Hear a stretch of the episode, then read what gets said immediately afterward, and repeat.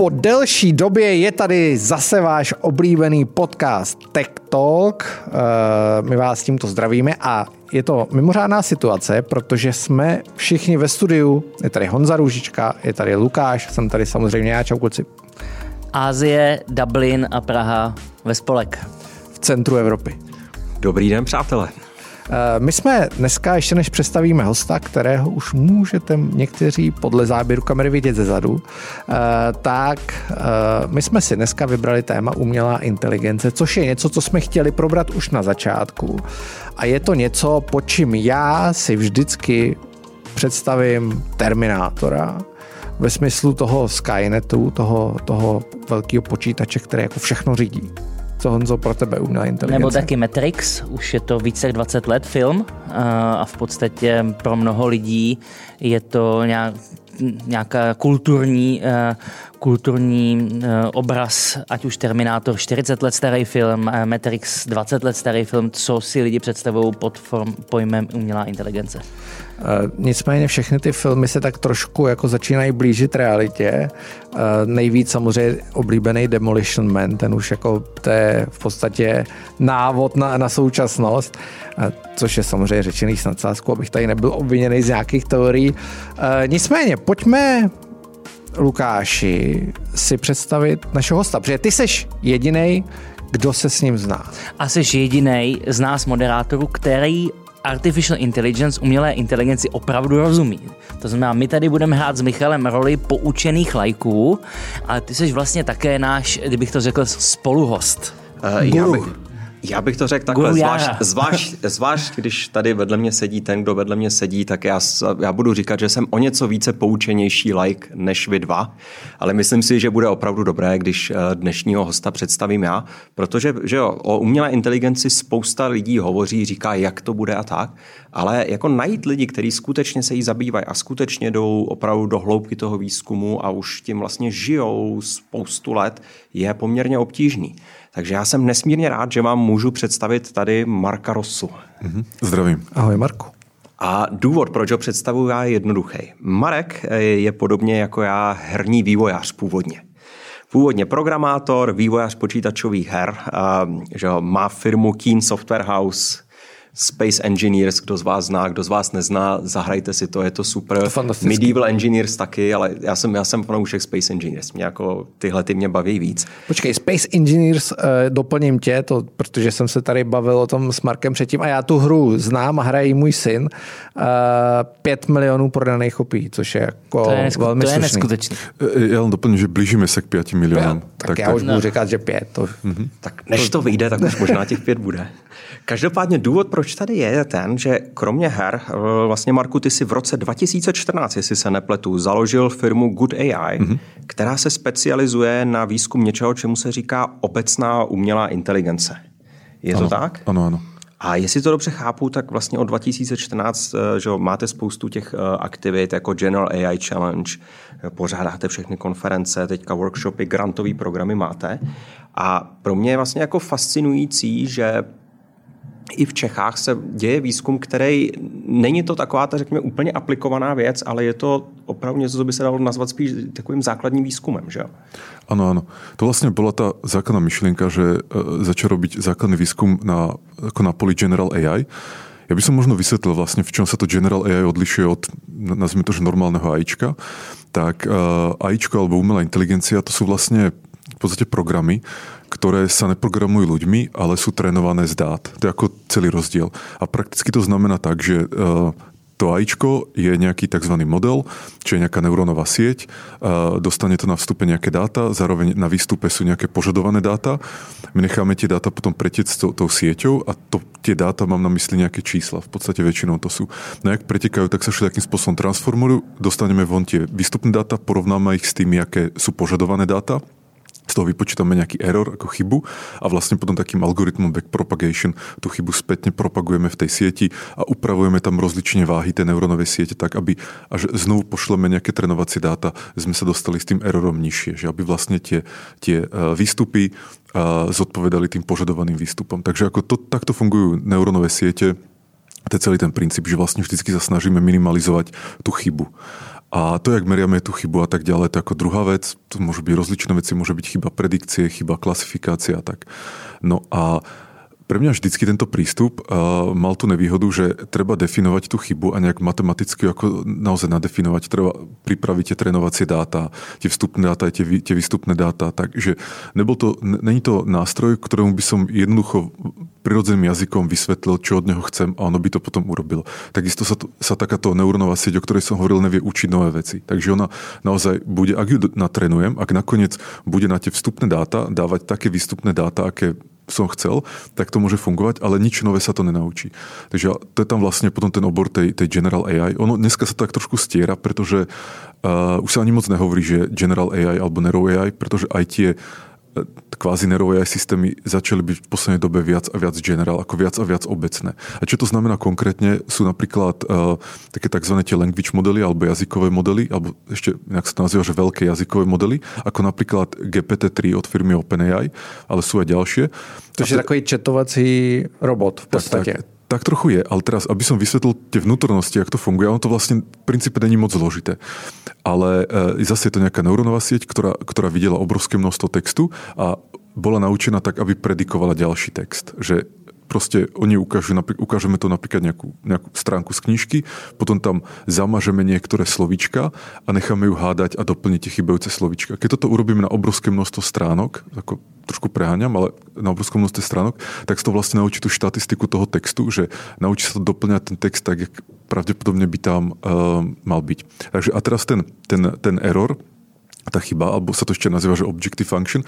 Pri tomto trénovaní je v podstate minimalizovať tú chybu predikcie toho textu alebo jednoducho doplňať text tak, aby to štatisticky sedelo. A čo je zaujímavé na týchto systémoch je to, že dokážu robiť aj veci, na ktoré vlastne neboli trénované. A to je napríklad ten chatbot, že keď s tým správne, keď tomu dávam správne vstupy, a to sa zase nazýva prompt engineering, tak sa to začne chovať ako chatbot napríklad, že vyslovene to bude emulovať nejakú personality nejakého človeka. Alebo tam dochádza ešte také veci, sa to volá, že in-context learning a to je to, že na vstupe mu dám nejaké nové fakty, ktoré on nemá v tých obrovských trénovacích dátach, ale dostal ich až teraz na vstupe on ich spracuje a vlastne mi dá odpoveď tak, že naozaj pochopil to, čo som mu dal na vstupe.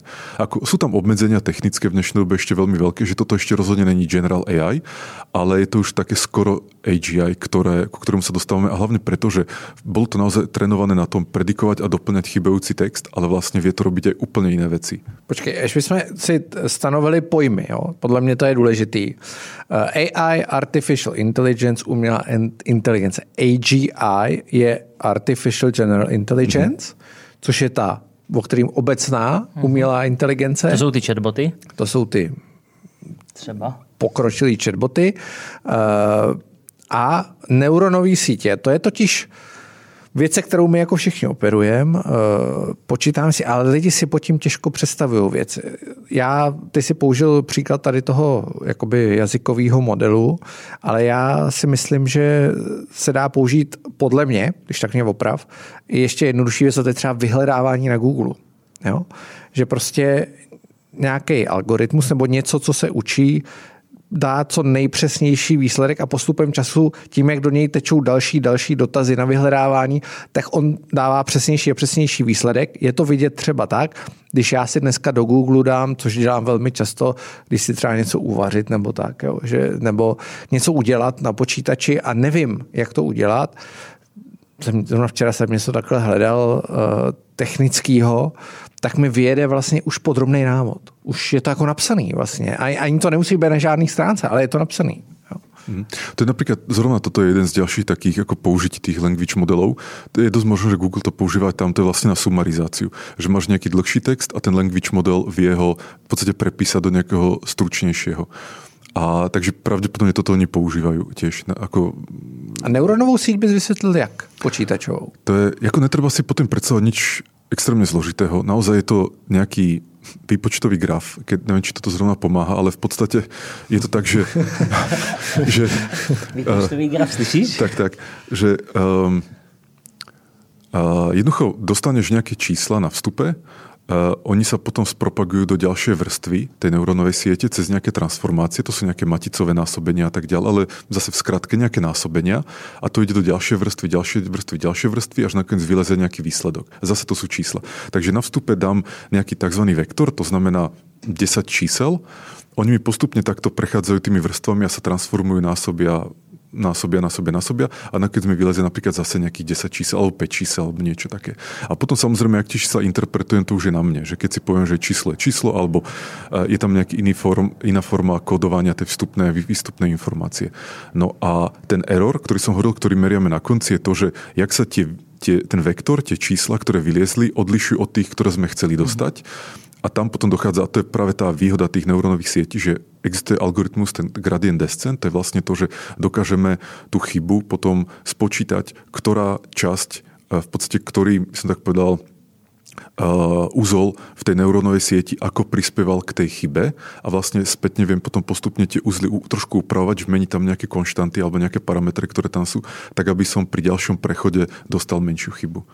Takže to je vlastne algoritmus, že ako dopredu to ide taký ten forward pass, to znamená, ako spracovávam tie dáta a vlastne vtedy pracuje tá sieť a keď to ide backward, taký ten back propagation, tak vlastne vtedy sa učí. A ono sa, to, ten trénovací cyklus je taký, že urobím dopredu, dozadu, dopredu, dozadu a takto to robím veľmi veľakrát, až nakoniec minimalizujem ten error na úroveň, ktorú, ktorú potrebujem. No a ďalšia vec je potom tá, že tých druhov neurónových sietí je veľmi veľa v dnešnej dobe, že, že není len ako jedna, ale napríklad tie language modely dneska fungujú na také sieti, ktorá sa volá Transformer, ktorá vie veľmi dobre pracovať s nejakou vnútornou uh, attention, pozornosťou uh, tých, tých, v tej sieti. Predtým boli veľmi populárne tzv. rekurentné siete, ktoré si dokázali uchovať nejaký vnútorný stav. Takže keď som prehnal tie dáta, tak nejaké dáta by ostali v tej sieti, takže keď som prehnal znovu dáta, tak už vstupovali do toho tie dáta, ktoré tam boli predtým. Prípadne sú konvolučné siete na spracovanie obrazových dát, kde vlastne využívam tú 2D vlastnosť tých obrazových dát. A, a zrovna dneska, ale práve tie transformery, ako v posledných pár rokov sa ukázalo, že sú najľahšie trénovateľné na, e, na vlastne ako takých sekvenčných dátach, alebo jednoducho, kde dochádza k nejakej sekvencii, že veci idú za sebou a vlastne ja musím identifikovať, ktorá vec v tej histórii tých dát ovplyvňuje tie nasledujúce. Čo je napríklad práve pre ten text veľmi výhodné. Ale používajú sa transformery dokonca už aj na, na video alebo na, na image, teda na obrázky, na audio Zdá sa, že to je taký docela ako univerzálny nástroj a momentálne sú asi naj, najľahšie trénovateľné. Že to je, to je tá veľká výhoda, že možno ani není to úplne ideálna vec, ale ako z praktického hľadiska funguje najlepšie, že najlepšie sa na tom trénuje. Vlastně, když si řekneme, že umělá inteligence je ten výrobní postup, jak se dostat z bodu A do bodu B, tak k tomu potřebuji ještě, čemu se říká dat, big data, hodně dat, se na to trénování, tak to, je, to jsou to, to, to, jsou ty, to je ta ingredience a pak potřebuji k tomu ještě ten hrnec, což je ta computational power.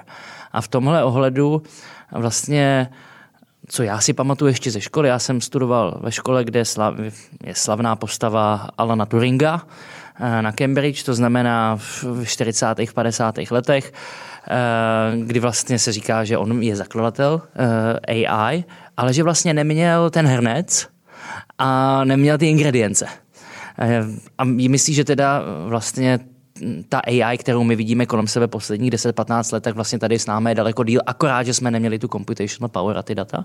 Ano, ano je, je to vlastně tak, že ono, ta, ta matematika se nějak moc nezmenila. A čo sa zmenilo to, že pred zhruba desiatimi rokmi začali byť k dispozícii GPUčka ako tie grafické akcelerátory a vlastne ten algoritmus backpropagácie je veľmi dobre aplikovateľný na tie GPUčka, pretože oni dokážu spracovať paralelne obrovské množstvo dát a zrovna s týmto algoritmom to ide ako ruka v ruke. Veľmi pekne. Takže vlastne to bolo myslím v 2012, kedy uh, taká súťaž na klasifikáciu obrázkov sa volá ImageNet, tak s takým jedným algoritmom tam, tam vyhrali a vlastne ukázali, že je to už ako dostupné táto vec.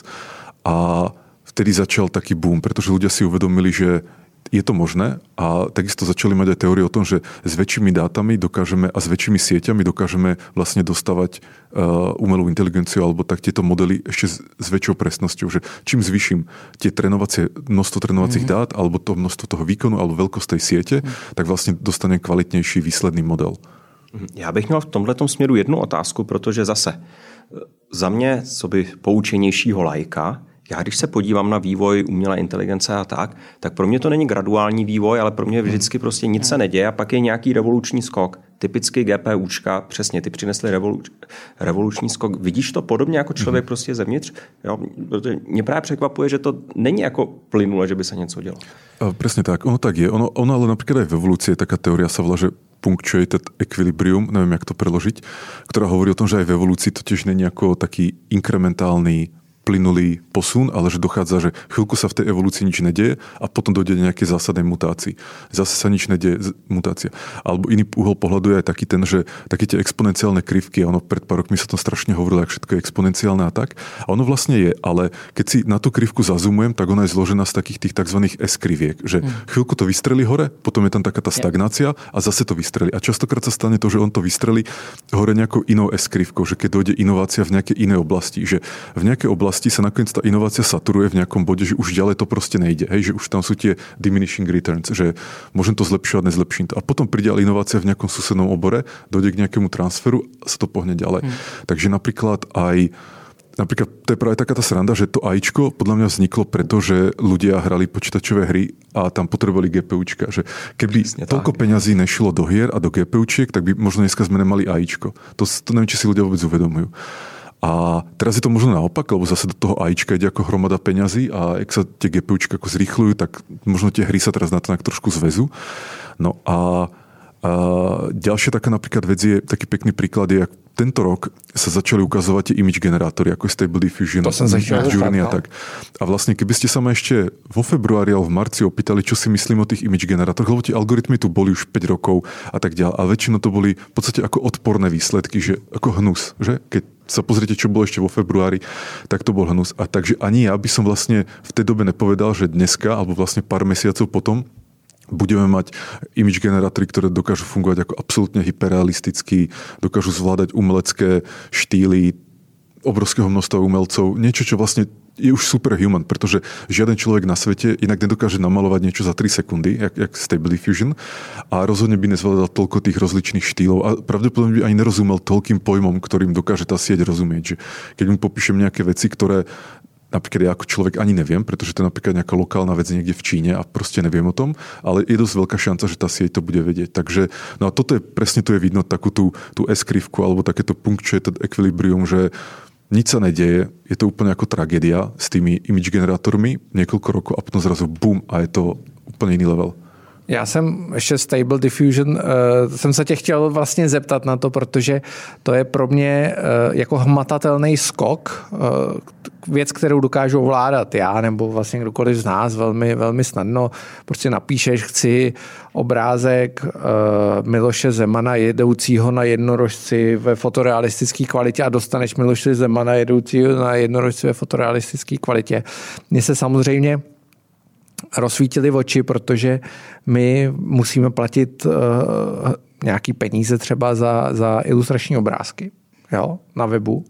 A tady není to třeba, protože tady vlastně každý, každá ta věc je originál. Takže já, když si napíšu, chci člověka jdoucího po ulici, vedle kterého hoří auto, tak on mi udělá člověka mhm. jdoucího po ulici, vedle kterého hoří auto. Já tady k tomu musím něco říct, protože zrovna, dejme tomu z toho, co děláme my a že naše firma, do, my vlastně dodáváme content do počítačových her, takže máme, dejme tomu, několik tisíc lidí, kteří opravdu vytvářejí ten obsah.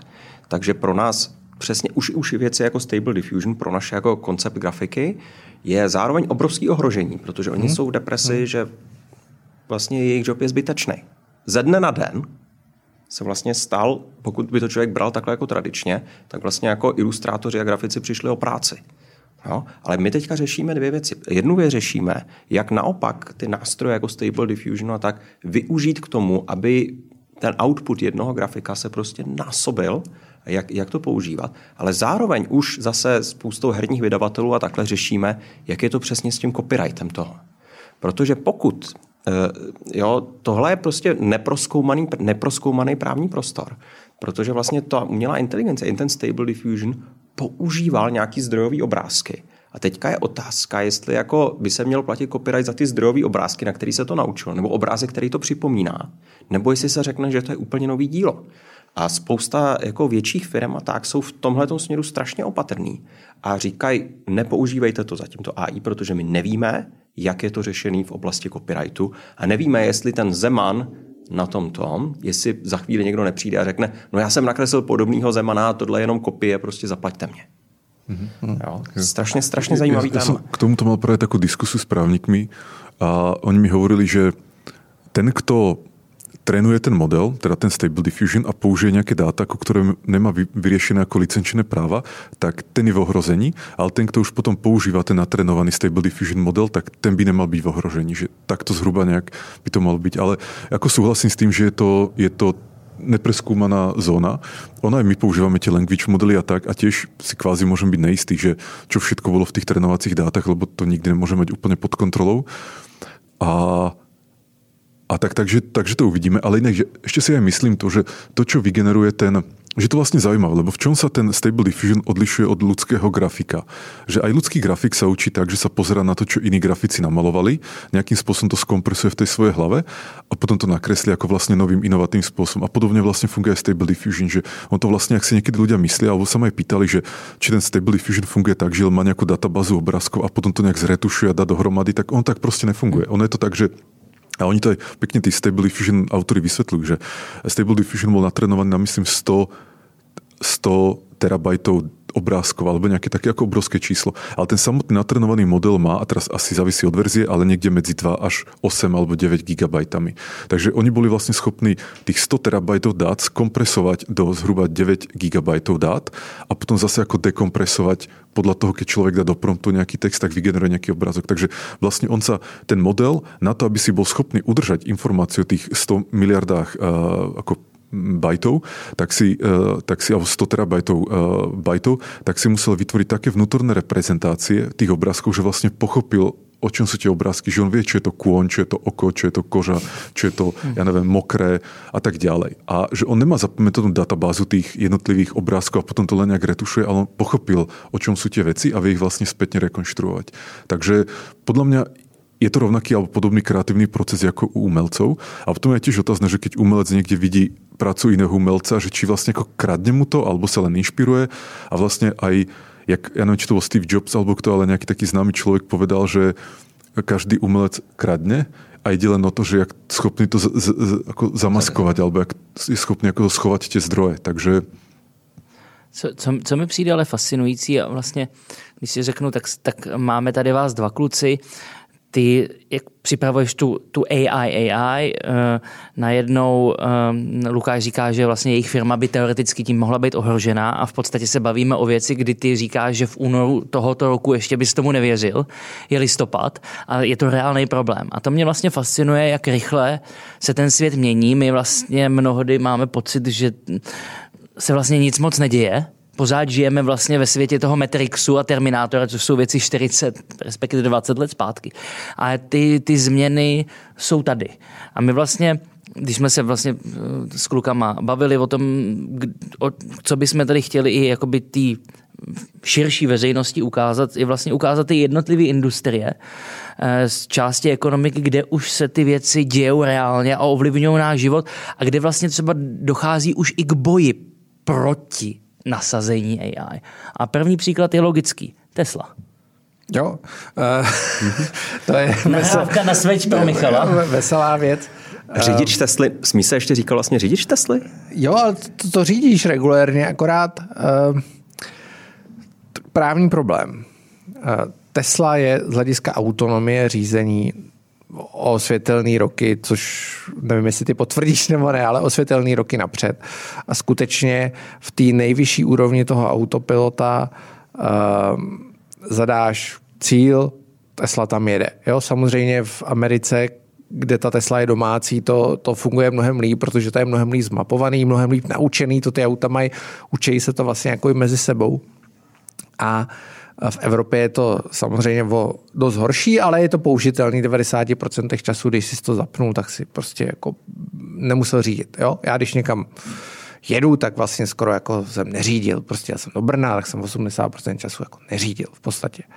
A projel jsem si maily a tak dále. Eh, teďka přišly evropské automobilky, který to se asi nesmí říkat, co vlastně, protože to je jako experimentální věc, k tomu se dostanu. Bylo to povolené na základě nějaké výjimky. V Evropě. V Evropě. Mm-hmm. přišly evropské automobilky a řekli, ale my nejsme takhle daleko. A vůbec je tam celá řada jako etických otázek, které je třeba vyřešit a ty nejsou vyřešený a nejsou legislativně ošetřený. V Americe to nikdo neřeší, protože Amerika obecně prostě je pro inovace jako vhodnější eh, a otevřenější země, stejně asi jako třeba Asie.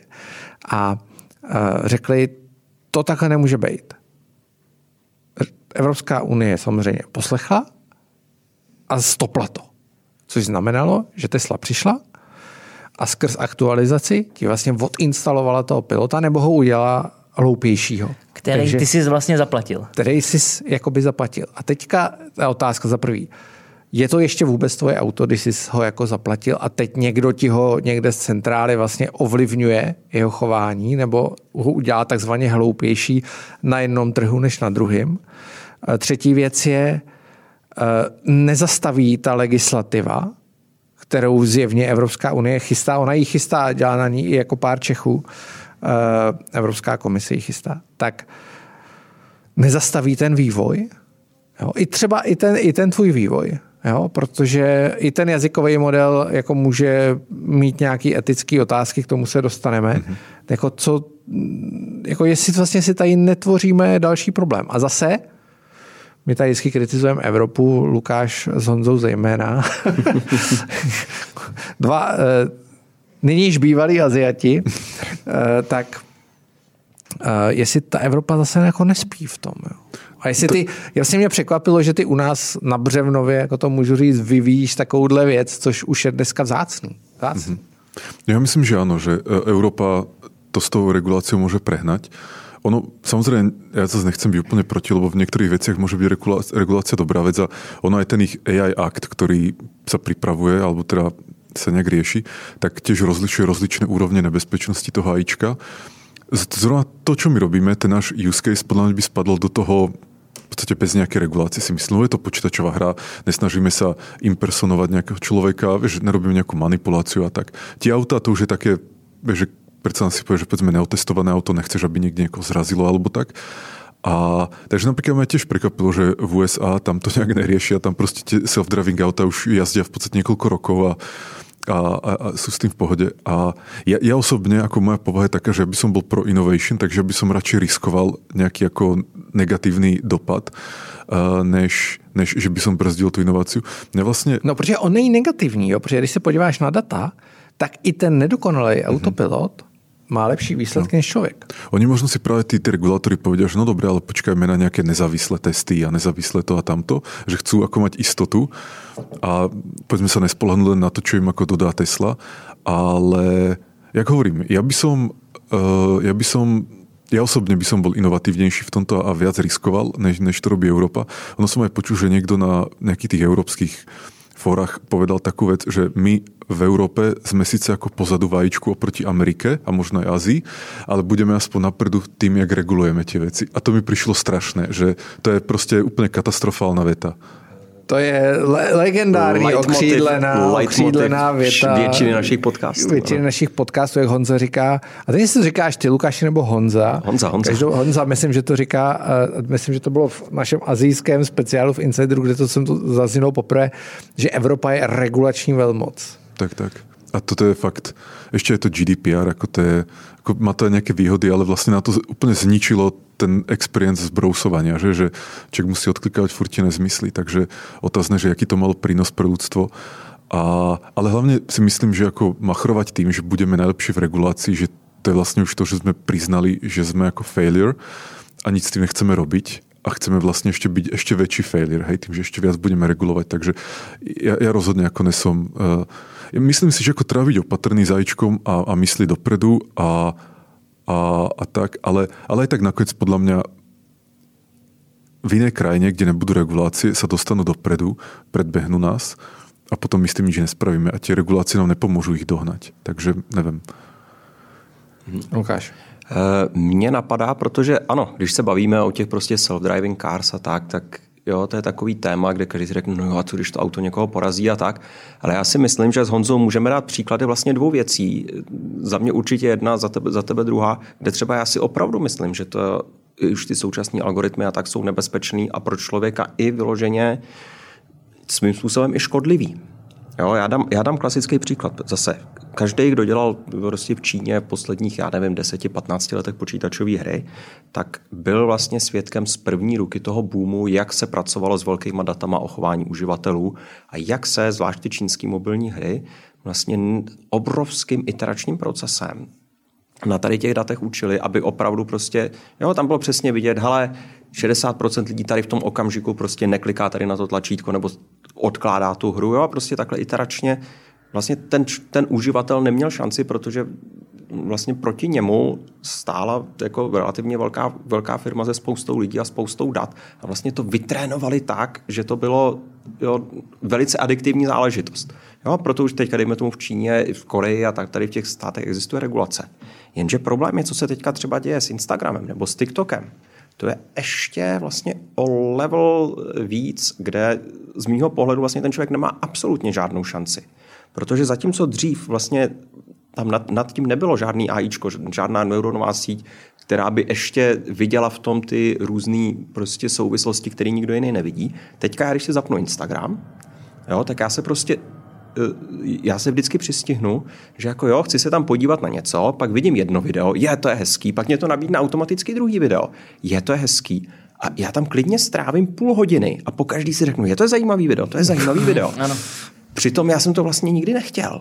Jo? Takže jako já já už teďka mám opravdu záklopku v sobě, že jakmile začínám prostě se koukat na Instagramu na video, tak vím, že prostě vypni to. Já nechci mít TikTok, No, i když vím, že jedno video, mám na TikToku asi milion zhlídnutí.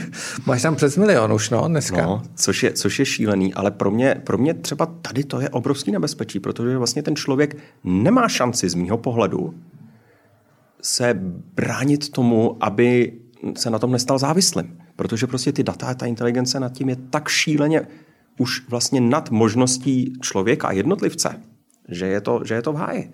Protože eh, Honza mimochodem má taky, myslím, už milionový video, že každý už máte milionový video. ne, tak no, ono, ono vlastně ještě kdybych to posunul, jakoby tu, ten náš imaginální souboj jednotlivce s AI, tak když ještě jakoby propojíš AI s jakoby z nudges z behaviorální ekonomie, to znamená nějaká incentivizace, která se dá kombinovat různě finanční, psych, psychologická, komunitní. Eh, já to vidím eh, z mass marketu, kde firmy od od Starbucks přes azijských super apek, prostě ví, mm, jaká je tvoje daily routine, s vysokou pravděpodobností ví, kdy si půjdeš koupit eh, to svoje kafe, kolem kudy zhruba asi půjdeš ráno z, z bytu do kanceláře, ví asi, co budeš obědvat.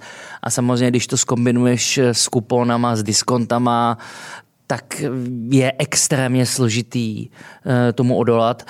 Plus navíc třeba specificky fázi, ale přichází to i sem, protože mladá generace evropsko-americká je taky velmi komunitární, takže vlastně když tam ještě skombinuju to, že, že kromě toho, že ty stojíš proti té skvělé AI se spoustou dat, zároveň ti něco nabízí, z čeho ty máš vlastně nějaký požitek, užitek eh, na základě té behaviorální vědy a ještě to sdílíš nějakým způsobem se svýma peer group, kde můžeme se bavit o virtue signaling, můžeme se bavit o, o peer pressure, tak vlastně není možný z toho uniknout. No a teď je otázka, jestli špatně. Jo? To by mě vlastně zajímalo, co si o tom Přesně uh, tak. myslíš, Marko, protože já ti řeknu třeba daily routine, jo? už jsme tady zmínili Teslu, tak ta Tesla zná můj daily routine a když já do ní nastupuju, tak když je to v pravidelném čase, tak ona už je předehřátá, jako jo, když je zima venku a ukazuje mi trasu, když jdu z práce jedu, tak mi ukazuje už trasu domů, když jedu někam, ví prostě v jakou hodinu kam jedu a ukáže mi tu trasu a řekne, tak bude to trvat takhle dlouho. Mm-hmm. Jo. Myslíš si, že to je, což já si myslím, že je dobře. Vlastně to zjednodušuje život. Já, já si myslím, že v týchto algoritmech jsme popisovali, či už ta Tesla, alebo TikTok a Instagram, takže má to aj prínosy, aj, aj ako nevýhody, alebo berie to človeku niečo. Zrovna napríklad s tým TikTokom, ja som totiž začal sa s ním hrať, alebo to nejak testovať pred pár mesiacmi, už ani neviem prečo. A, a no som bol najprv zvedavý asi, alebo tak. A, a potom som pochopil, jak funguje ten ich recommendation algoritmus a ma to prekvapilo, jak je brutálne efektívny, ale že nič také som ešte nezažil. Že možno ten Instagram, ale ten zase som neskúšal až toľko. Ešte mi príde, že Twitter uh, má docela dobrý recommendation algoritmus v poslednej dobe. Facebook ho má zase úplne divný, že ten mi zobrazuje tak irrelevantné veci, že toto nechápem, čo sa deje. A ten vlastne dobrý ako nejaké kontakty s ľuďmi, ale inak na nejaký prísun informácií mi príde, že Facebook tam má niečo zlé. Alebo možno ja som nejaká výnimka, neviem. Ale TikTok je úplne ne, brutálny v tom, že, že jak, presne jak, jak to eh, Lukáš ho popísal, že ešte jedno video, ešte jedno video a tak ďalej. Čo je zase dobré to, že človek si, keď si to uvedomí, tak si povie, že OK, musím si vybudovať nejakú disciplínu a proste buď to nezapínať, to je jedna varianta, alebo ne tak často, hej, že, že ne 5 krát denne, ale dvakrát za týždeň sa na to pozriem. Alebo mať aj tú disciplínu, že OK, už som dneska videl 50 videí, tak to vypnem, alebo tak. A, ale napríklad čo mi príde zaujímavé, je to, že ten algoritmus má vlastne dve také fázy, teda exploračná a exploitačná, že exploruje, čo sa mi páči a potom exploituje, že mi to viac a viac ukazuje. Mm. Ale zároveň nemôže exploitovať do nekonečna, lebo ma to po chvíľke prestalo baviť. Takže Zas Ale to tam, on pozná, on to pozná. Presne tak, tak, tak. A zase mi tam ukáže nejaký nový trend a tak ďalej. A napríklad v tom objavovaní tých nejakých trendov, ktoré fičia na, na TikToku, tak mi to páči, že som spoznal toľko takých trendov, ako sú to v podstate blbosti, že všetko je taká, taká zábavka alebo také nejaký oddych na chvíľku, ale sa mi to fakt páči, že, že a dokonca sa, ma, sa mi zapačilo to, že jak uh, na tom uh, TikToku, keď vznikne nejaký trend, tak jak to spojí ľudí bez toho, aby ich to vlastne spojilo. Že jediné, čo máme spoločné, je to, že sa nám páči nejaký trend. Že nejaká aktuálna, tak jak tam sú nejaký, nejaká pesnička a teraz jak tí ľudia robia nejakú párodie na tú pesničku. A tisíc variácií. A vlastne keď pozriem do komentárov, tak vidím, že aj druhým sa to páčilo a teraz sa pýtajú nejak na nejaké detaily alebo niečo tak. A viem, že nás vlastne spojilo len záujem o taký ten nejaký ako blbý trend, ale že nás to spojilo. Takže toto je zase taká nová nejaká sociálna dimenzia, ktorá, ktorá vznikla. Neviem, k čomu je praktické, praktické, ale to minimálne zaujímavé. A, takže ja by som to zhrnul tak, že podľa tieto veci, takéto všemocné ajíčko, ktoré nás v podstate manipuluje takýmto spôsobom, že má to aj výhody, aj nevýhody. Podľa mňa tú možnosť sa tomu braniť stále máme, že e, ak máme nejakú silu vôle, tak dokážeme tomu vzdorovať. A tak ešte, aby nás to ajčko dokázalo manipulovať úplne, hej, že, že človek je väčšinou bezbraný, tak tak ďaleko ešte nezme. Možno aj tam budeme niekedy, keď, keď naozaj to bude modifikovať nejak chemiu v našom tele a úplne nás to, nás to meniť. Našťastie tam ešte nie sme. Takže, takže tak. A možno aj tu časom príde nejaká regulácia, že aby tie firmy nemali o nás až toľko dát a nemohli nás vlastne takto manipulovať. A No, uvidíme. Já se vrátím, ještě zůstanu u TikToku chviličku, jo. Uh, taky už jsme se o něm, myslím, myslím někdy bavili. Já jsem s, s ním začal experimentovat dva měsíce zpátky, poměrně rychle. Taky už, jsem, už mám video, svoje video, který má přes půl milionu zhlídnutí. Uh, vybudoval jsem si poměrně rychle nějaký jako tisíce těch followers a co mě fascinuje, je ta jakoby na jedné straně AI, dokonalý algoritmus, a na druhé straně ta takzvaně politická práce, kdybych to řekl.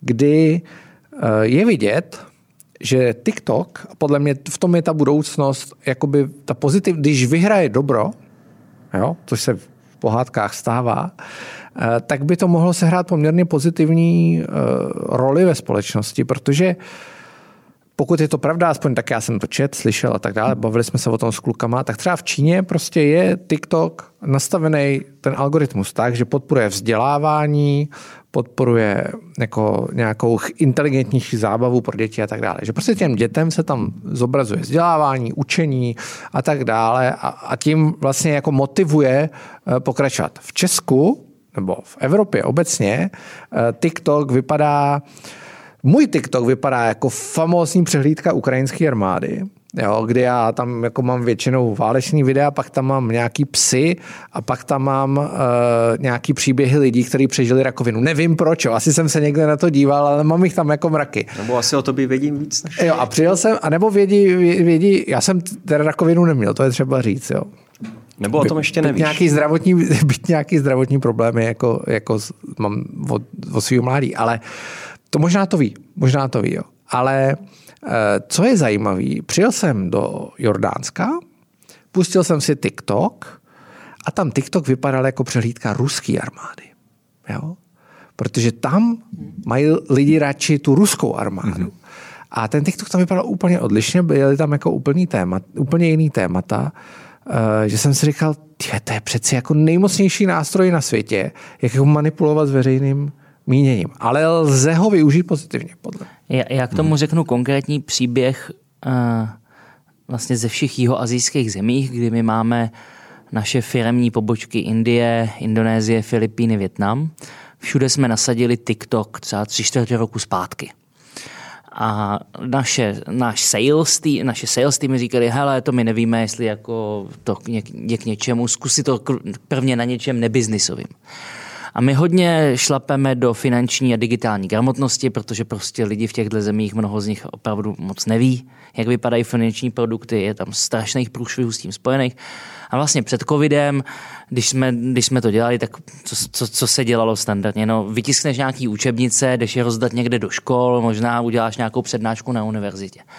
A my jsme vlastně teď po za posledních devět měsíců zjistili, že když prostě máš dobrý ten content na tom TikToku, ideálně skombinovaný nějak, s nějakým influencerem, prostě jako je v Čechách třeba Kovy nebo Johnny Machete, tak prostě my jsme nakoupili ty lokální borce ve Větnamu a v Indonésii a začali jsme dělat kratičký videa o, o financích. A třeba teď, teď máme uh, eh, 28 milionů zhlídnutí ve Větnamu a engagement 700 tisíc u každého videa. Jako úplně, úplný jako dada, že jsme vůbec jako jsme v šoku. A jsou to v podstatě videa na, na, na Samsung natočený. A vlastně najednou ti to umožní přesně, jak ty říkáš, ten educational, ten, ten vzdělávací content, rozrolovat za pár kaček, kde se ti jako vůbec nesní. Takže to jako tady to může být samozřejmě velmi pozitivní. Hodím to eh, zpátky do gamingu, protože tady Lukáš a Marek. Na začátku jsme mluvili o tom, že eh, Marek dělal Space Engineers, fantastický, zahrajte si to. Uh, už dva enginy, už, na to, už je to jako několik verzí, teďka se chystá další, říkal, že se bavili před natáčením. A O to mě nejde, ale mě hrozně zaujalo a to, to prostě musíme probrat. Jo? A mě zajímá i ten názor Lukáše na to, ve hře jsou takzvaný NPCčka, NPCčka, jo, to jsou ty postavy, které tam vždycky, když kráčíš třeba, nevím, jako v Kingdom Come, jako husita, tak se tam s nima bavíš, to jsou většinou nějaký naskriptované postavy, který jako mají nějaký naučený dialogy a ty si s nima jakoby povídáš. Ale ty vyvíjíš, nebo vy vyvíjíte uh, v Good AI a v Kínu, v Good AI, asi Good spíš AI. Good AI, vyvíjíte NPCčka, který jsou jako už inteligentní. Mm-hmm. To nám musíš popsat, protože to je geniální jako záležitost. Tak, tak, tak uh, já ještě k, k tomu, tomu engineu povím, že to je, jako robíme třetí generaci toho engineu a ktorý potom bude použitý v nejakej hre v budúcnosti prípadne. No a k tým, k tým NPCčkám a GoodAI, tak len v rýchlosti v GoodAI som vlastne založil, aby sme robili taký základný výskum ku General AI, lebo v tej dobe to nikto nerobil, alebo tak to na mňa pôsobilo, že všetci sa snažili robiť len to Nero AI, ktoré riešilo nejaký veľmi konkrétny task a nebolo ako General a tak. No a a na tom vlastne stále robíme, to aj tá naša hlavná misia a pred pár rokmi ale sme nás napadlo ešte v Gude, že skúsme urobiť nejakú hru, kde tá hlavná herná mechanika by bola o tom, že mám tam nejaké NPCčka a učím ich. Že vlastne musím ich niečo naučiť a vlastne tak sa posúvam dopredu v tej hre. A my sme si to dali ako taký cieľ aj z toho dôvodu, že niekedy je to čisto dobré, keď niekedy je dobré riešiť ako nejakú univerzálnu vec, ale niekedy je dobré riešiť nejaké veľmi konkrétne problémy, ktoré aj tak ti ukážu tú univerzálnu vec alebo ten univerzálny problém v nejakom inom svetle. Že Jedna vec je, jak nejaký akademik riešiť to General AI a druhá je riešiť problémy pre nejakú konkrétnu hru, ako konkrétny produkt. Takže sme s tým začali, skúsili sme fakt veľmi veľa variant uh, toho prístupu, že vlastne jak tam učiť tých agentov. Na začiatku to bolo tak, že, že ty si musel ukázať nejaký, napríklad si ho mal naučiť, jak hrať futbal. Takže ty si ako tam hral nejak futbal a teraz tí agenti sa to učili od teba, že ako emulovali to tvoje správanie.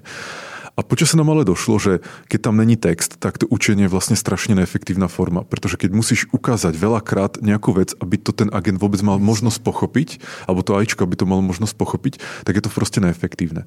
A druhá vec je samozrejme tá, že keď tento AIčko má nejakú obmedzenú inteligenciu, jak napríklad naučiť psa, keby si ho naučil, aby chytal míček, tak to je také relatívne jednoduché, ale aby si ho naučil čítať napríklad, tak to sa nedá. A, takže je tam nejaký level, eh, po ktorý sa ten, ten, ten agent alebo ten, ten, ten tvor dokáže niečo naučiť. No a, a tiež to, že je to hra, to znamená, to učenie by malo byť zábavné, že to nesmie byť ako herná mechanika, ktorá je nudná, že jazdiť v autách, strieľať v Call of Duty, to sú všetko zábavné herné mechaniky, ale učiť niekoho, podľa mňa není úplne zábavná herná mechanika. No a potom ale, to vlastne tak dva roky dozadu, prišli prvé, ako zo sveta, prišli prvé zaujímavé výsledky na tie language modely, alebo tie veľké uh, large language modely, kde vlastne sa ukázalo, že to je neurónová sieť, ktorá len vie predikovať text, ale dá sa použiť aj na iné veci. A vlastne, jak predikuje text, tak ona v podstate vytvára tie príbehy. A vlastne emuluje tie príbehy tých, uh, tých charakterov v nejakej knižke alebo v nejakom príbehu. Tak nás napadlo to, že mali sme už tú hru, tam už boli nejaké tie NPCčka, ale fungovali takým tradičným, naskriptovaným, by sa dalo povedať spôsobom, alebo taký plánovače a tak.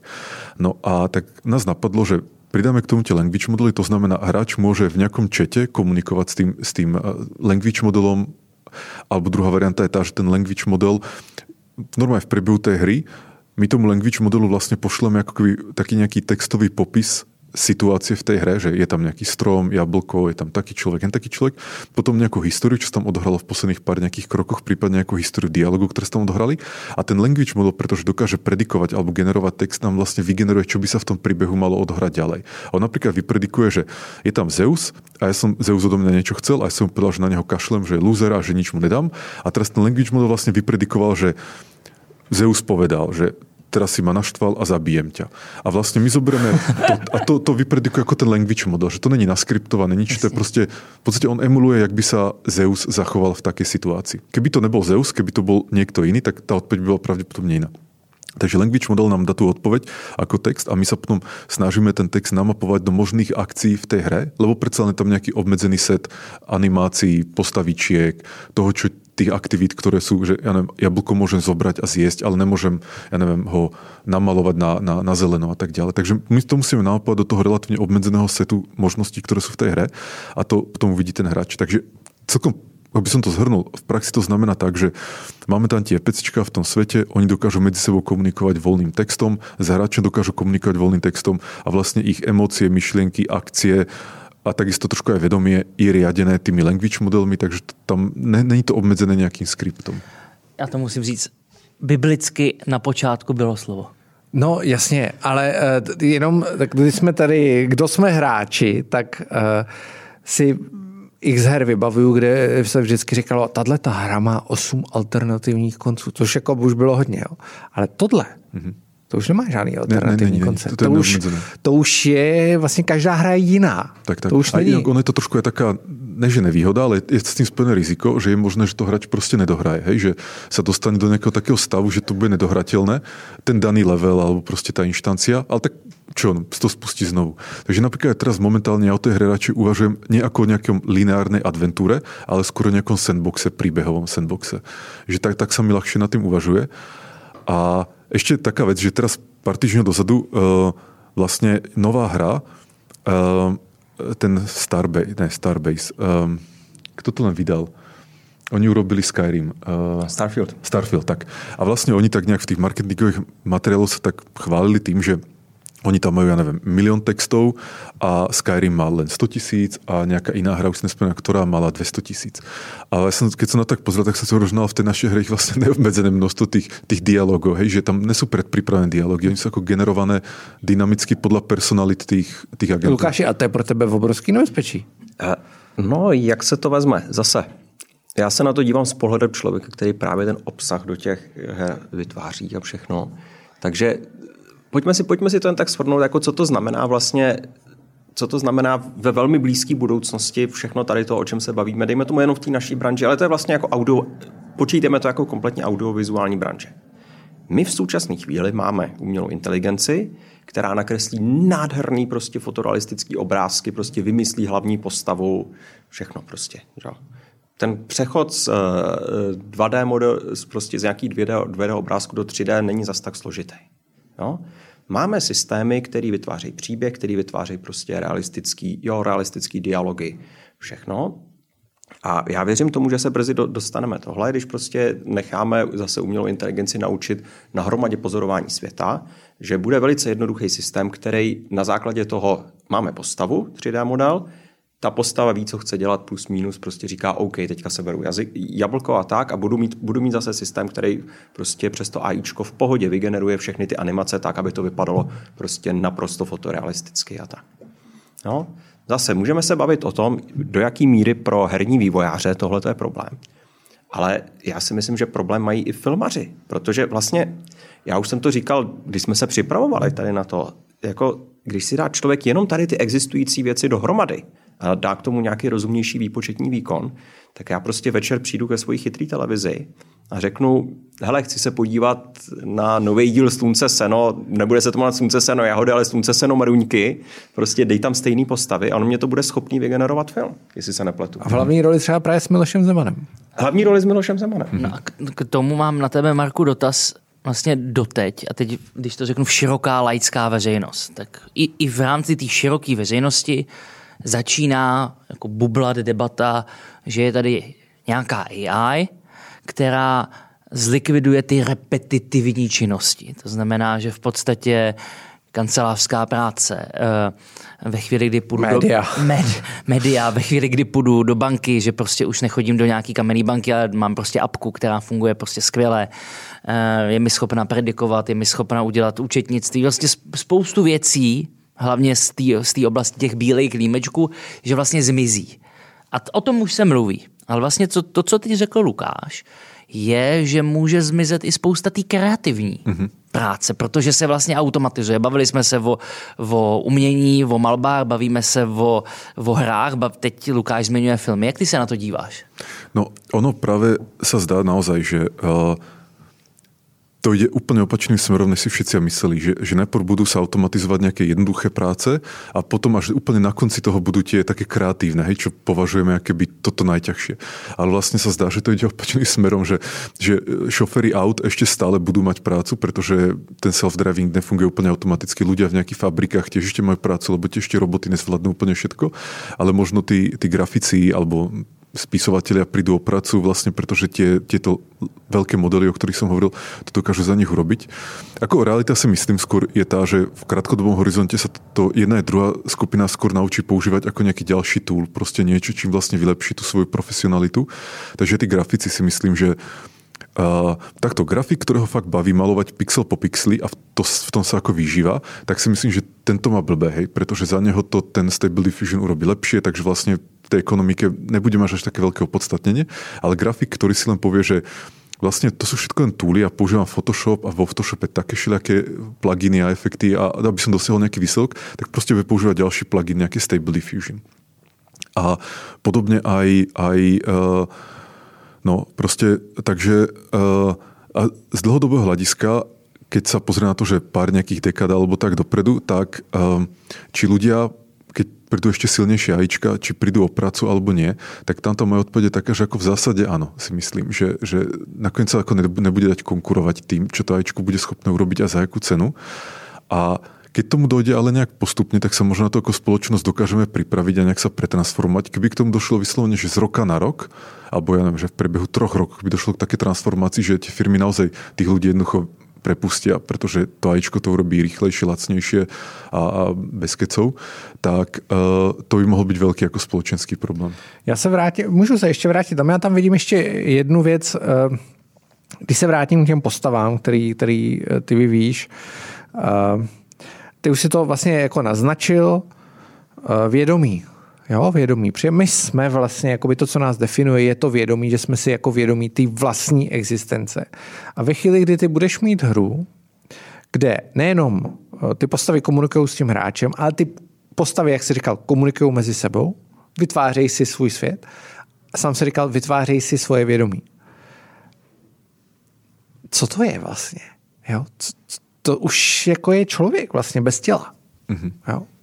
Jo, jo, ja myslím, že áno. A jako nechcem teraz tvrdiť, že to, čo máme teraz k dispozícii v tej našej hre, ktorú robíme, že, že je to vedomie, on je to skôr ako emulácia vedomia, alebo taká, ako, že tvári sa trošku ako vedomie, lebo vlastne čiste technicky to môžem popísať, tak to funguje, že mám ten, tú neurónovú sieť, ten language model, ktorá dokáže vypredikovať text, takže vypredikuje čosi nejaký charakter, ktorý som popísal, myslí. A ja to, čo si myslí, zoberiem a dám to na vstupe v ďalšom časovom kroku. Takže vlastne tá jeho myšlienka, ktorú si on vygeneroval, ovplyvní tú jeho ďalšiu myšlienku, ktorú vygeneruje. A tak to, to dokáže ich v cykle. Takže keď ho napadne, že ja neviem, zajtra mám niekam ísť, ale nechce sa mi tam ísť, tak vlastne tá myšlienka ovplyvní tú ďalšiu myšlienku typu, že a teraz, jak sa tomu vyhnúť napríklad. A zase tam môže ovplyvniť nejakú ďalšiu myšlienku a tak. Čiže je také trochu vedomie. Prípadne vedomie ešte by sa dalo definovať ako vlastne schopnosť modelovať svoje vlastné myslenie A, uh, ale to si myslím, by mohlo byť v týchto myšlienkach v istom zmysle zakodované. Že teraz som si uvedomil, že aha, tak teraz som začal rozmýšľať nad tým, jak sa vyhnúť nejaké povinnosti, že hm, to asi není úplne dobré, že asi by som tak nemal uvažovať. A zase nejak toto mi pomôže zmeniť to moje myslenie. Takže neviem, či ten experience tohoto vedomia by bol taký istý, ako máme my ako ľudia, že predsa sme sa narodili, postupne sme vyrastali, máme fyzické telo, a inak zažívame tie podnety typu bolesť a strach alebo radosť alebo tak. Takže to ajíčko by povedzme strachu rozumelo ako nejakému textu, ale nepozná tú fyzickú, ten, ako ten pocit. Ale uh, viem si predstaviť, že od istého okamihu už ten rozdiel by tam nebol veľký, možno len v tom, že to médium vlastne, že buď k tomu vedomiu dochádza ako v počítači alebo v nejakom uh, fyzickom tele, ľudskom tele, ktoré je proste z mesa a kosti ale čo je zaujímavé, napríklad sa nám stala aj taká vec, keď sme testovali e, na kolegoch tú našu hru, tak jeden kolega povedal, ja neviem úplne, ak vážne to myslel, hovoril, že je mu veľmi nepríjemné zabíjať tie naše NPCčka v tej hre, keď na neho mluví, hej, že keď ako na neho hovoria. Že, že to už je taký level, že zabíja tam niekoho v Call of Duty, to bol na to vlastne určený, hej, že je to nejaký skript a všetci vieme, že to je skript, tak to je v pohode, ale keď na neho mluví tak, takže už mu to není moc príjemné. Lukáši, to je další ohrožení pro tebe. A neubudeš dělat hry já zažíval, plný lidí, který nebudeš zabíjet. Já, ne, já jsem zažíval něco podobného, když jsem viděl ty videa eh, Boston Dynamics. Že? Ono to, mm-hmm. Sice oni tam asi tam běhá nějaká neuronová síť nad tím, ale je to hlavně jako obrovský úspěch robotiky. Jak tam jsou ty psy, jak prostě ty lidi ukazují, jak, jak jsou vlastně stabilní, jak je prostě ty robopsy, ty lidi mlátí a strkají do nich. Já prostě říkám, ne, v chudák pejsek prostě, jo, že jako vlastně tomu lidskému chování člověk přisuzuje, prostě když, když má něco atributy nějaký lidského chování, tak ten emoční prožitek je tam, jo, je, je to silnější. A podle mě jako s, tím, s tím, co bude dělat AI a takhle, prostě jak se vlastně, jo, dejme tomu ty NPCčka nebo cokoliv budou chovat, jo. Já nevím, jednou mě třeba bude líto chatbotu, jo, že jsem na něj žval. Ale možná se vlastně teď vrátíme krásně na začátek k tomu Terminátorovi a k tomu Matrixu, že vlastně ta humanoidizace Uh, jo, NPCčka v počítačové hře, které nechceš zabít, uh, psy, uh, kteří, které, kteří už vypadají jako psy, ale samozřejmě víme všichni, že firma Boston Dynamics na konci dne velmi pravděpodobně na těch psech chce mít namontované dva kulomety. Jo, to znamená... A to je příležitost. Jo, to znamená, že vlastně... Nebudeš muset do války. Bude bojovat pes tak to vidíme, že eh, automatický drony lítající nad Ukrajinou, kteří, které si sami jako hledají cíle. Um, nejsme daleko od toho. Nebojí se toho. Vlastně uh, možná úplně jako ne, netechnologická, netechnologová otázka. Jako mě vlastně zajímal ten pocit, co z toho ty máš. Jo? Než se mhm. dostaneme k tomu, kam se to jako dostane. Jako myslíš ty naše MPCčka? Obecně, když se díváš na AI a pracuješ s ní jako ta, každý ta rychlost, den, ta rozvoj, ta rychlost, protože uh, to, co ty říká, já jsem vlastně absolutně šokovaný tím Stable Diffusion. Ano. To mě jako úplně šokovalo, protože uh, já jsem nikdy předtím neviděl image generátor, který uh, Normálně se ty věci vyvíjí. Měl si Windows 95, ty stály jako, no, měl si Windows 3.0 a stály za hovno, pak byly Windows 95, stály taky za hovno, pak byly Windows 2000, to byly ještě horší. A vždycky tam došlo k nějakému jako skoku a viděl si ten progres. A najednou tady přišli borci a ukázali image generátor, který je dokonalý. Mm-hmm. To není zvyklý, to není jako zvykem, jo? to je vlastně leapfrogging, jo? o kterém se tady bude. To je skok. Mm-hmm. Jo? No a takéto skoky nás podľa mňa čakajú v najbližšej dobe. Si myslím, že prídu z prekvapujúcich oblastí, lebo jak sa aj v tej oblasti pohybujem, tak som fakt nečakal, že to príde z tých image generátorov. Ako neboli tam nejaké náznaky alebo tak. Ako trošku som videl aktivitu, že sa zaujímajú o tie, o tie ako diffusion networks v tej, tých pár mesiacov predtým, ale Nebolo to nejak, ako nejaké veľké halo okolo toho. Takže takýmto prekvapeniam dojde. Napríklad jedna z takých vecí, čo si myslím, že by bola super skvelá, to by pomohlo aj nám v tej našej hre, je to, že tie naše NPCčka, oni momentálne nemajú veľmi dlhú pamäť. Že ako dlhodobú pamäť majú ako vlastne dosť krátkodobú. A, takže oni po chvíľke zapomínajú to, čo, o čom sme sa bavili a tak. A to je tiež jedna z technických vecí, ktorú sa snažíme odstrániť, lebo si myslím, že ak si budú pamätať, tak tá hra bude úplne o niečom inom, že tí agenti budú môcť spolu komunikovať s hráčom, budovať nejaké spoločenské vzťahy a, a situácie a možno nejakú spoločnosť a tak. No a keby sa ale niekomu podarilo práve vyriešiť, že uh, doplniť tú long-term memory do tých language modelov, do tých transformerov, tak by sme zrazu mali systém, ktorý sa dokáže doučať len počas tej interakcie s tým užívateľom veľmi rýchlo. A to dneska nemáme, že dneska až na nejaké mini výnimky aj ten Stable Diffusion je pretrenovaný a vlastne len mu dám nejaký prompt, on to vygeneruje. Je už taká iná vec, sa to volá, že myslím Dreambooth, kde mu dám pár obrázkov a tým ho viem dofine-tunovať na tie obrázky, že napríklad nejakého človeka, tvár nejakého človeka, ktorého ho nepozná, ale tiež je to relatívne technické, ako to urobiť. Že to není tak, že mu vysvetlím nejaké veci, on si to dohľada na internete. Ale tá ideálna predstava je naozaj tá, že ja s tým systémom len komunikujem, či už hlasom alebo textovo a čo mu poviem, tak to má nejaký dopad na jeho znalosti a na to, čo bude robiť ďalej. A o tohto ešte nezme, ale si myslím, že keď toto sa podarí, tak ten, jak hovoríš, leapfrogging, tak to bude zase ako exponenciálne.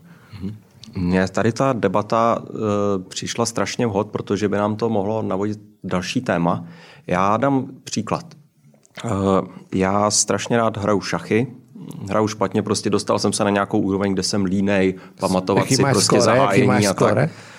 Radši nebudu říkat tohleto. Jsem, hele, jsem, rád, když, jsem, jsem rád, když porážím jako lidi, co mají 13, protože já jsem línej si pamatovat ode, prostě odevírání. odevírání jo. Nechce se mě věnovat toho času, abych si to zapamatoval. Každopádně zase, když se člověk podívá na historii, že jo, tak já si pamatuju, jak na tom byli prostě šachoví roboti, já nevím, v 80. letech, kdy to byl výsměch. Pak přišel Deep Blue proti Kasparovovi, ale pořád to ještě vlastně nebyla umělá inteligence. Jenže teďka fast forward prostě 20 let.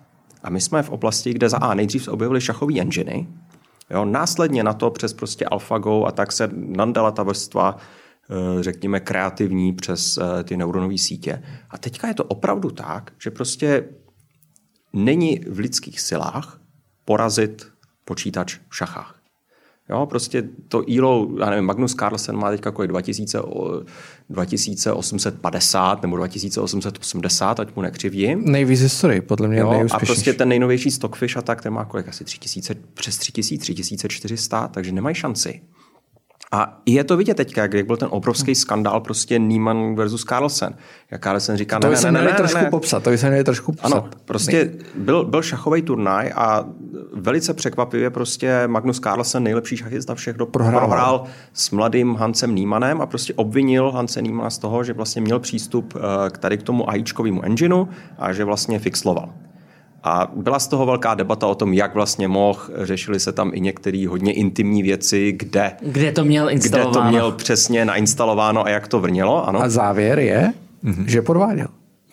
Závěr je, že, že matematicky, matematicky se řeklo, že se ne, není důkaz toho, není jestli, důkaz? Podváděl, jestli podváděl v té konkrétní hře, ale když se aplikují statistické matematické metody uh-huh. na jeho hry na eh, serveru, na, na Českom, prostě na, na těch těch, tak opravdu vykazují velice nestandardní tyhle, takže nejpr, nejpravděpodobnější hypotéza je, že podváděl.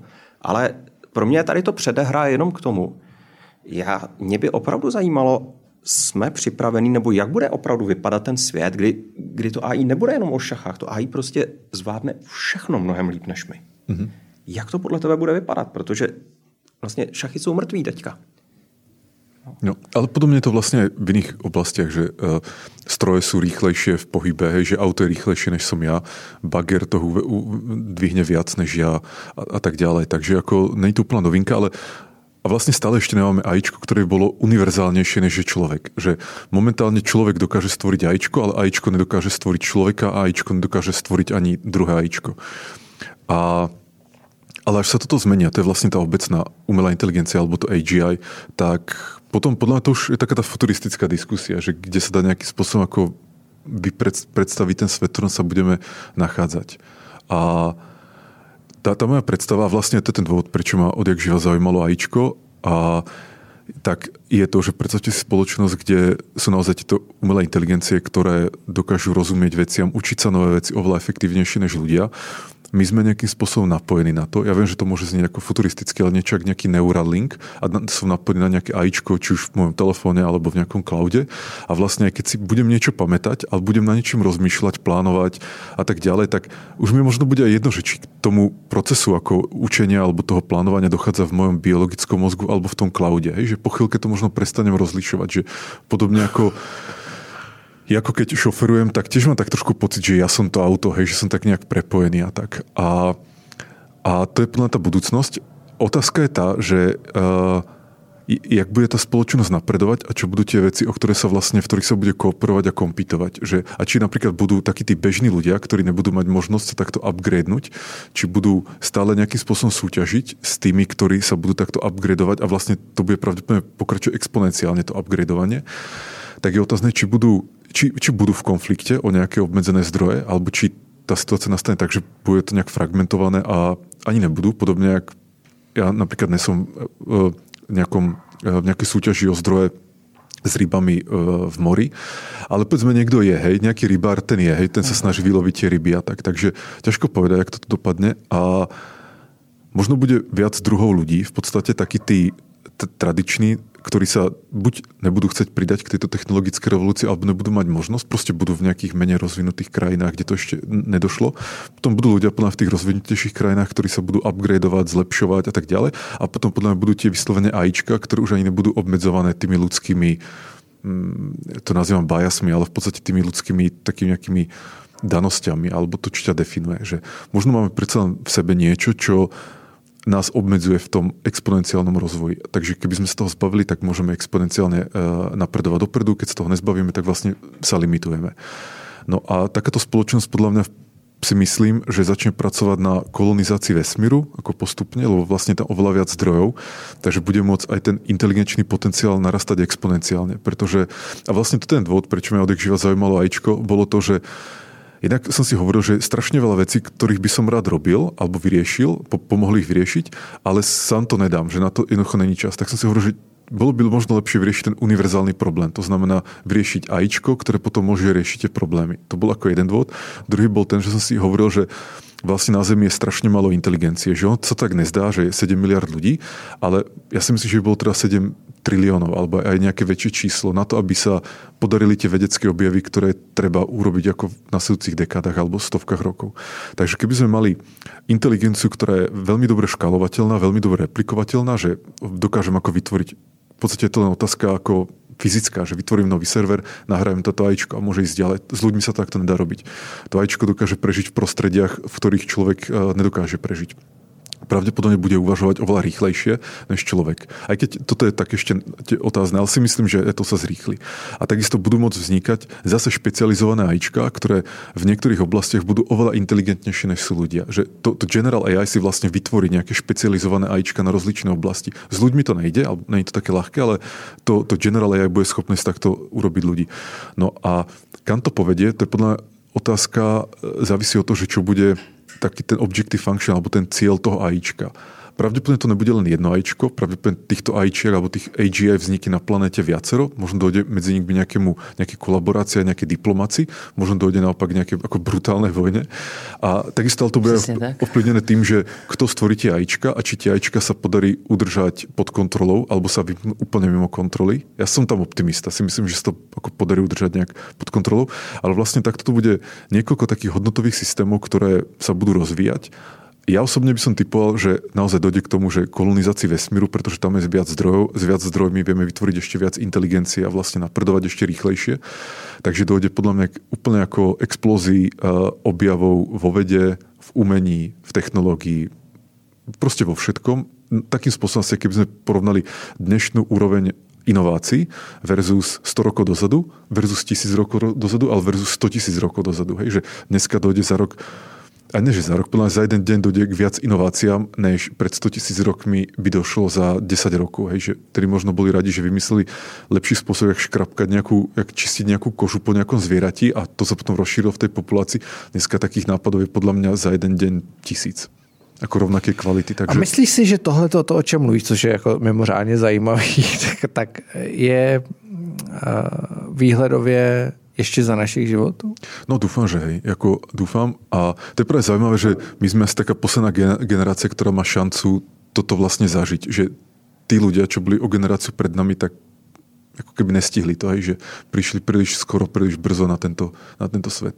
Ale myslím, že my tu šancu máme, a, ale zároveň je to aj veľká, som povedal, že veľké riziko, pretože to, čo nás čaká, ja si myslím, že je fakt nejaká veľká revolúcia, ktorá buď môže dopadnúť zle alebo dobre, ale ako bude to revolúcia. Že podobne, jak naši predkovia si prešli svojimi revolúciami, že ľudia, čo zažili druhú svetovú, zažili proste všetko, čo s tým súviselo, prvú svetovú a taký ten život predtým, tak nás čaká plná taký ten prechod od ľudskej spoločnosti do spoločnosti, ktorá je ako AI driven.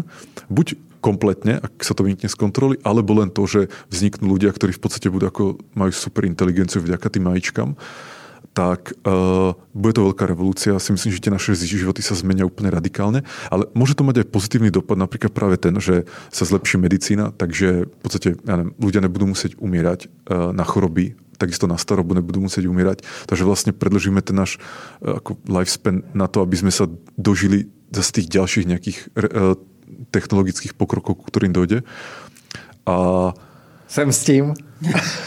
No a ja mám pocit, hlavne teraz tento rok podľa mňa bol úplne super, jak prišli tie image generátory, že to fakt aj ľuďom, ako tej, tej verejnosti ukázalo ten potenciál toho AIčka, lebo to, čo bolo predtým, ani ja som z toho nebol moc nadšený, že som si hovoril, že do toho AIčka sa už nainvestovali miliardy a vlastne čo to je, no aby sa zlepšila reklama na Facebooku, to je také, koho to zaujíma, že? Ale potom tie language modely, to bolo pre mňa taká prvá vec. To síce nebolo vidno až tak navonok, ale to už bolo pre mňa, že ty brdo, to je fakt zaujímavé, lebo zase to bol AIčko alebo model, ktorý je trénovaný na jednu vec, ale zvláda aj iné. Že už tam bolo vidno taký ten, ten transfer, tú generalizáciu. A teraz tie image generátory sú super v tom, že to obrázok, to každý pochopí, každý to vie oceniť, takže už teraz aj, aj verejnosť vie, že jaký je tam potenciál. A podľa mňa to podelené exponenciálne ďalej. Já nevím, co bych řekl. Lukáši. Já, Teď, já, já, jsem velký, já jsem velký fanoušek sci-fi a pro mě je tohle vlastně jako, eh, mě si potěšil, protože pro mě představa, že si to jako zaži, zažiju, nebo je tady určitá šance, je, je skvělá.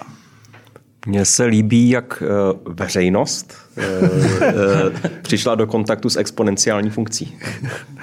Protože ne, hele, jako pro, nás, pro nás od her je tady to, neřekl bych jako běžný, ale my to chápeme, protože my se v tom jakž tak pohybujeme, mm. protože ve značné míře té hry v těch hrách vlastně člověk simuluje tu realitu. Ty jsi to řekl, ty jsi to řekl krásně, že, jo, že pro vás je jednodušší tady to zkoušet ve hrách, mm. protože tam si ty pravidla můžeš upravit, zjednodušit tak, aby, aby to dobře fungovalo. Mm. Jo, ale, to, to, jako... to, to právě proto se mi páči, že uh, takú tú prvú aplikáciu toho AGI, aký to není úplne AGI, robíme práve v hrách, lebo inak v hrách sa význam, to je ako biznis, ktorému rozumiem. Tam sa mi ľahšie nad tým uvažuje, než ja neviem, keby som šiel do medicíny alebo tak, o čom vlastne moc neviem. A druhá vec je aj tá, že je to taký taký, že to tak odpustí to prostredie veľa vecí, pretože keď niečo v tej hre nejde, tak my si tak nejak ohekujeme, že si to proste upravíme, trošku si nejak niečo zjednodušíme, niečo tam pridáme, niečo predpripravíme a tak. Čo by napríklad v tom reálnom svete, keby sme riešili self-driving auta, nešlo, hej, že tam človek musí dosiahnuť presnosť nejakých 0,0001% alebo niečo také, lebo nemôže si dovoliť, že na e, jednom zo 100 km bude mať haváriu, alebo tak je to ako nezmysel. Ale v tých hrách je to iné. A dokonca ešte aj takú vec riešime v tej našej hre, že aj keď sa to AIčko nezachová správne, tak my sa snažíme to aspoň cez ako nejaký user experience tomu hráčovi podať tak, aby nemal pocit, že je tam nejaký bug, ako nejaká chyba v tom našom AIčku, ale že vlastne ten agent robí nejakú blbosť, že ako, že, alebo to NPCčko, že jednoducho možno to NPCčko nepochopilo, podobne ako človek by nepochopil, alebo na mňa hraje nejakú hru a skúša na mňa niečo a tak. Takže ešte aj v tomto je to, to herné prostredie také ako také ako forgiving. No a pre nás je to dobré, lebo vlastne môžeme urobiť nejaký prvý produkt, ktorý ešte nemusí byť to super AGI, ale je to niečo, ľudia to uvidia, dúfam, že to zarobí nejaké peniaze a vlastne to môže byť odrazový mostík na to, aby sme skúsili trošku lepšiu verziu a vlastne veľmi inkrementálne sa dostali k tomu AGI. Ono vlastně, když se podíváme na nějaké industrie, eh, který procházejí prvně lineární inovací a pak najednou exponenciální disrupcí, tak jenom když, když se podívám na zdravotnictví za posledních deset let, tak zhruba deset let zpátky prostě se v CT, magnetické rezonance, začala se do nich dávat AI na základě image recognition, to znamená uč, strojový učení tisíce obrázků mozku a dívat se, jestli tam je, není nějaká, jestli tam není nějaký nádor. To je deset let zpátky, dneska to už je jakoby standard v Čechách, tady v každé, každý ten, každá, každý ten přístroj od Siemensu nebo od Olympusu, to je úplně jedno, to má.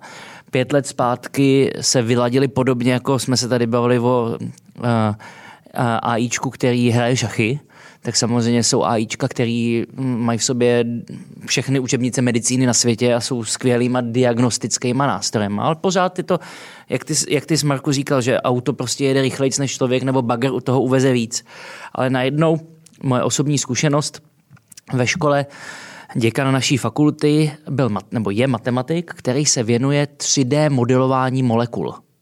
Protože, a to je pět let zpátky, dneska už je to v praxi, že vlastně nemusím léky vymýšlet vůbec v laboratoři na Petriho misce, že mám, mám jako velkou computing power, mám ty molekuly 3D, což je na tom to nejdůležitější, ty složitý, eh, složitý cykly. No normálně se dneska třeba vygeneruje 10 tisíc potenciálních léků denně což samozřejmě nahradí tisíce a tisíce vědců v dobrým, a protože se budou moc věnovat něčemu jinému v té vědě, nebudou muset prostě vpipetovat v labáku. A vlastně to je ta disrupce, která brutálně změní obor v celý jakoby farmakologického výzkumu. To znamená, já si myslím, že v podstatě i ze svého laického pohledu já vlastně potvrzuju to, to, to, co ty říkáš, Marku, že vlastně jsme těsně před před tím bodem, kdy ta lineární inovace se vlastně jakoby v dobrým jako disrupuje úplně všechno najednou. Mm-hmm. Ona vlastně jako matematicky by to asi bylo tak, že začne být exponenciálna vtedy, keď vlastně jako feeduje sama seba, alebo že jak se, jak se něco zvýší, tak to zvýší tu, tu deltu, ano, kterou se zvýší, ano. tak to jde ďalej. A tam podle mě budeme v, v tom ajíčku, kdy budeme mať ajíčko, které vlastně dokáže vlastně um, jako vylepšovat seba sami, hej, to takéto recursively self-improving. Tam ještě nejsme, jako jsou už také všelijaké, jako kvázi sme tam, ale jako prakticky ještě nie. No a to by mohlo byť potom naozaj exponenciálne, že keby podobně jak teraz dokážete image generátory malovať obrázky a sú v tom lepšie v podstate než ľudia, minimálne rýchlejšie, tak uh, si predstavte, keby sme mali AIčko, ktoré dokáže navrhnúť ešte lepšie AIčko, že niečo tam zmení v tých obvodoch, aby to bolo rýchlejšie, aby sa to trénovalo z menšieho množstva dát, povedzme lepšie to nejak sedelo na nejakom hardveri, prípadne začne navrhovať ešte vlastný hardware, časom možno nejaké také hardvery, ktoré my si aj nevieme predstaviť tak, tak to potom môže byť veľmi exponenciálne.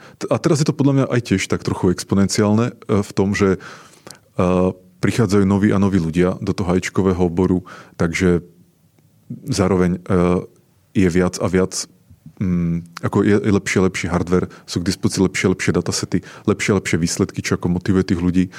A takisto ešte vlastne aj viac a viac peňazí do toho ide, čo je tiež ďalšia dôležitá vec, že pred tými desiatimi rokmi sa trénovalo povedzme za pár tisíc dolárov nejaký experiment, teraz sú firmy alebo organizácie, ktoré to dajú ako desiatky miliónov dolárov do nejakého experimentu.